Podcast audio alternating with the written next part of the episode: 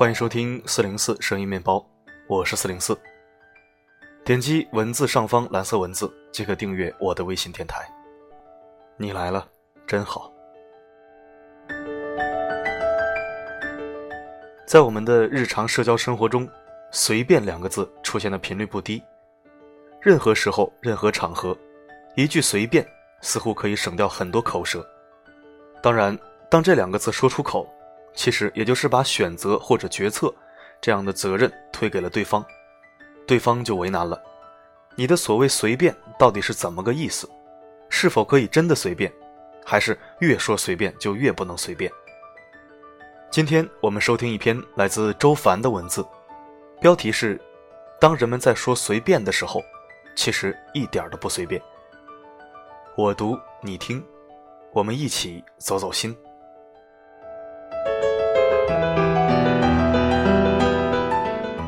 我们常常在饭桌上见到这种人，旁人问他吃什么，他会说随便都可以。旁边点菜的友人点点头说好，那我们点个水煮鱼吧。然后他说最好不要点太油的菜，不健康。有人就说哦，那就清蒸鱼吧。他说行啊，我都行。然后菜上了，吃着吃着他又会说这鱼不是很新鲜，上次来吃他们家的鱼就不新鲜。应该不点鱼的。旁边点菜的人内心强大的，哈哈一笑，不以为然。是的，知道了，下次就不点鱼了。内心没那么强大的，又尴尬又憋屈。妈蛋，问你意见你不说，点完了又挑三拣四的。人们在关系中最常犯的错误就是，常常不愿意主动而明确地表达自己的需要，总试图表现得特别识大体、随和、无欲无求，期待别人猜到你想要什么。并主动把你想要的给你。如果你身边有这样性格特质的人是你的朋友，那不远不近的，实在不爽了可以躲一躲，少见面。如果这样的人是身边至亲的人，比如你父母或者你的伴侣，那考验就来了。如果你自己也有这种特质，先不说别人的感觉，光你自己就能把自己给逼疯。一次，我的一个朋友 Y 跟我抱怨，早年间他刚工作时，每年他妈妈生日。他都会问妈妈：“今年生日你想要什么？”妈妈就会回答：“哎呀，算了，你们挣钱也不容易，就别花钱给我买礼物了，你们好好的就行了。”后来我也就不问了，自己买，不管买的是羊绒衫还是为父母报的旅行团，无论是便宜的还是贵的，似乎没有一样让他妈满意的，不是嫌贵了，就是嫌麻烦，要不就说用不上。如果真是买了什么用得上的东西，回头还要把钱还回去。态度还特别坚决，送了几次都不欢而散。外慢慢的就不送礼物了。前两天外和他妈妈为了一个什么小事争吵起来，老人家看起来是憋了很久了，一肚子委屈，把外的种种罪行桩桩件件数落一遍。其中最大的一项就是从来都不关心他，只知道给自己老公买礼物，给自己孩子买礼物，这么多年了却没送过自己妈什么礼物，还说外只知道把她当老妈子使。他生外养外有什么用？外对他来说根本指望不上。我朋友跟我吐槽的时候，委屈的不行，说当初他自己说不要不喜欢的，现在倒成了我的错了，太不讲道理了。我告诉他，你所有的愤怒和委屈，是因为你认为他在针对你。你认为他针对你，是因为你目前还没有足够的智慧和力量去理解他内在的心理过程。在你看来，他的表现是不讲道理和无理取闹。明明自己拒绝了你对他的好，但反过头来又指责你对他不好。这种行为的心理原因有很多：无价值感、不配得感、自我证明、自我压抑。总结起来就一条：不配得感。面对并承认自己的需要的基础是要有强大的自我接纳能力的，因为你要承认自己是可以自私的，对自己自私没有任何的道德批判。当然，也包括对别人的自私没有批判。很多中国人是以自己有需要为耻的。从古至今，所有的主流教育都在不遗余力地扼杀个人需要的合理性。最出名的恐怕就是孔融让梨的故事了。一个四岁的孩子把最大的梨让给其他家人，留给自己最小的。无论是否出于真实的自愿，把这件事作为典范大肆宣扬，都是极其不合适的。这会让所有的父母都引导为以这样的一个参照标准来教育和要求自己的孩子，这势必会让那些希望留下大礼的孩子有沉重的羞耻感。所以，这些孩子人格发展最后只有两种方向：要么变得隐忍和压抑，要么叛逆和愤怒。一方面有着出于人性本能的需要，一方面这种需要又被强烈压制，日后发展出分裂的人格简直是不可避免的。这就是为什么这个时代纠结的人那么多，因为内在永远有两股力量在征战。记得很多年前看过一个访谈节目。嘉宾是周星驰，他回忆小时候的一件事，说那个时候家里很穷，有一次妈妈带他和其他兄弟姐妹上街，经过路边一个小摊，几乎没有什么玩具的他看到一个小玩意儿，非常非常喜欢，就央求妈妈给他买，可是妈妈不同意，他继续央求，甚至哭了起来，结果妈妈在大街上把小小的周星驰打了一顿，拖着他离开了那个小摊。周星驰在讲这段故事的时候。表情非常严肃，在故事结束后，他蹙着眉头看着主持人的眼睛，说：“他们不给我买就算了，为什么还要打我？”问这个问题的时候，周星驰已经快五十岁了，即使他已经过了这么多年，也拥有了巨大的成就，但他依然无法释怀这件事。当我们不尊重自己的需要时，自然就无法尊重他人的需要。周星驰父母的反应。是那个时代为人父母极其常见的反应，而且即使到了现在，这种情况也没有改善多少。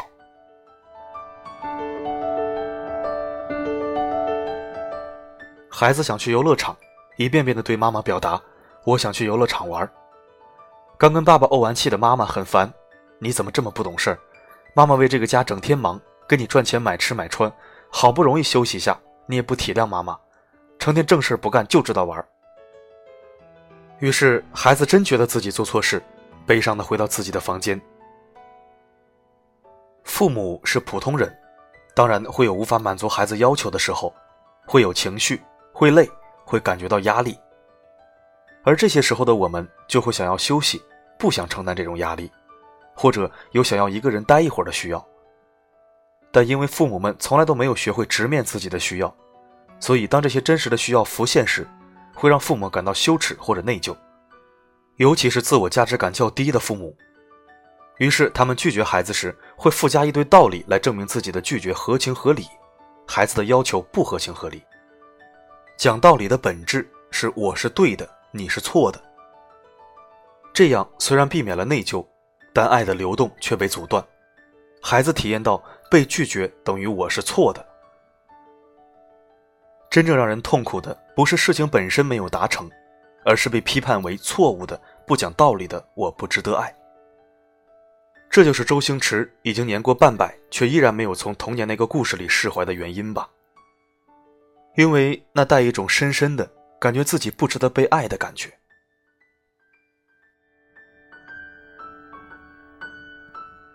压抑自己需要的人，到最后并不会因为这些自我压抑。而自我的需要就消失了，他们依然会在那里，只是以一种更隐蔽、更迂回的方式呈现出来。要么根本就彻底否认自己的需要，而对他人各种讨好；要么就要为自己的需要找上一大堆的理由和道德标榜，同时要做另外一件事：抨击对方。如果不满足自己的需要，那对方就是道德低下。我的一位访客是位非常非常漂亮的女人。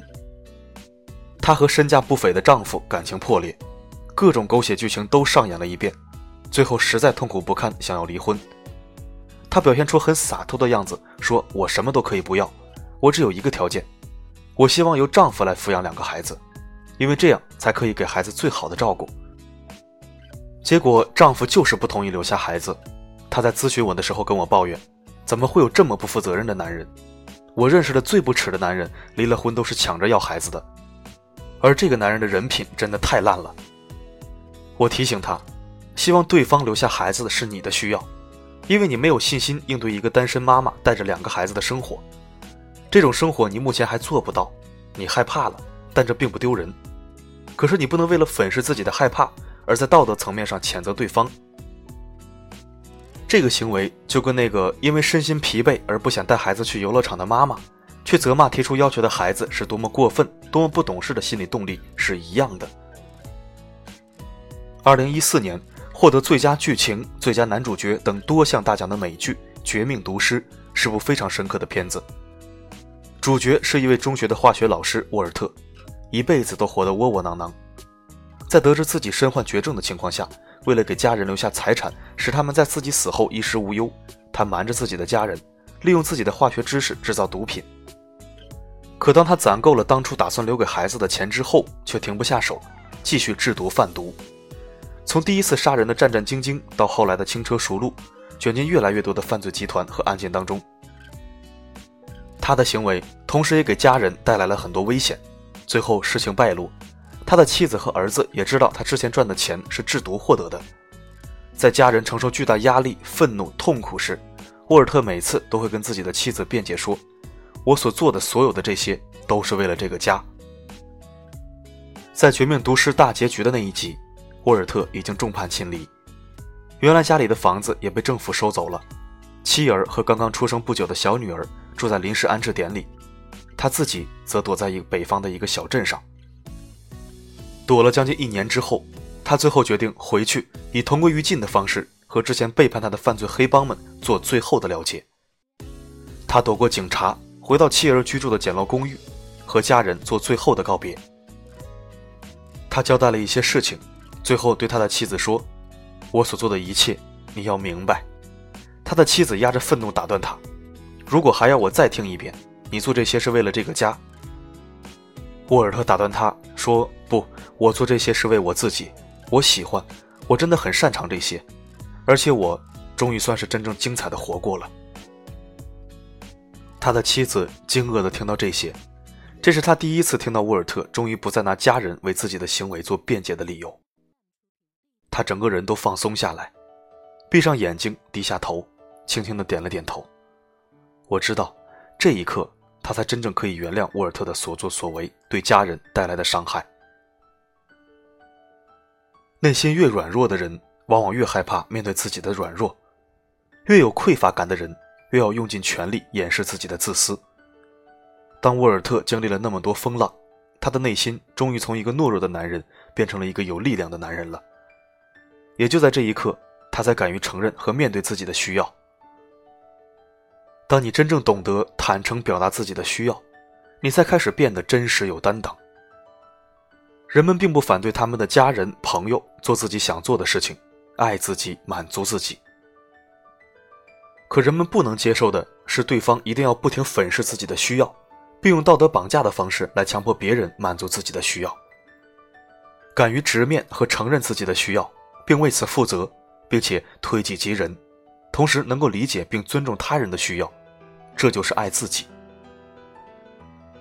但明明有需要，却用各种理由为自己的需要辩解，否认它，粉饰它，甚至抨击别人的需要，贬低他人需要的合理性，这就是自私。这就是自爱和自私的最大区别。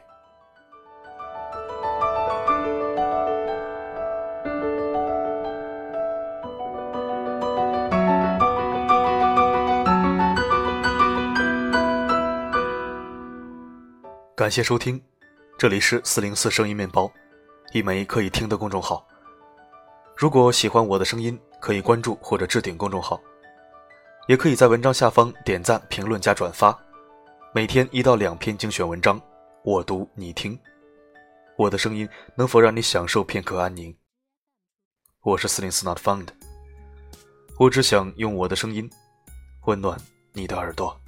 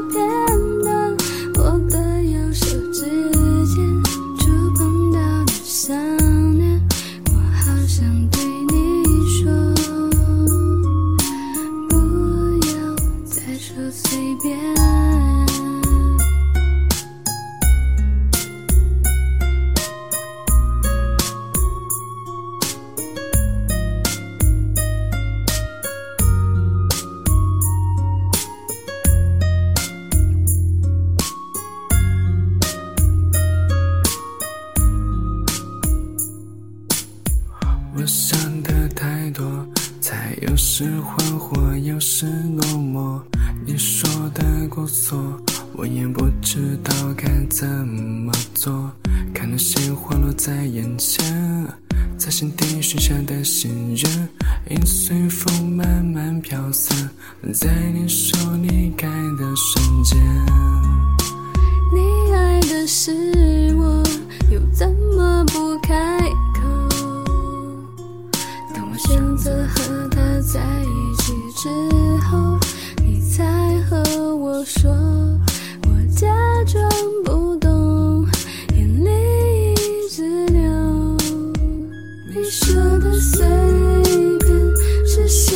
Chỉ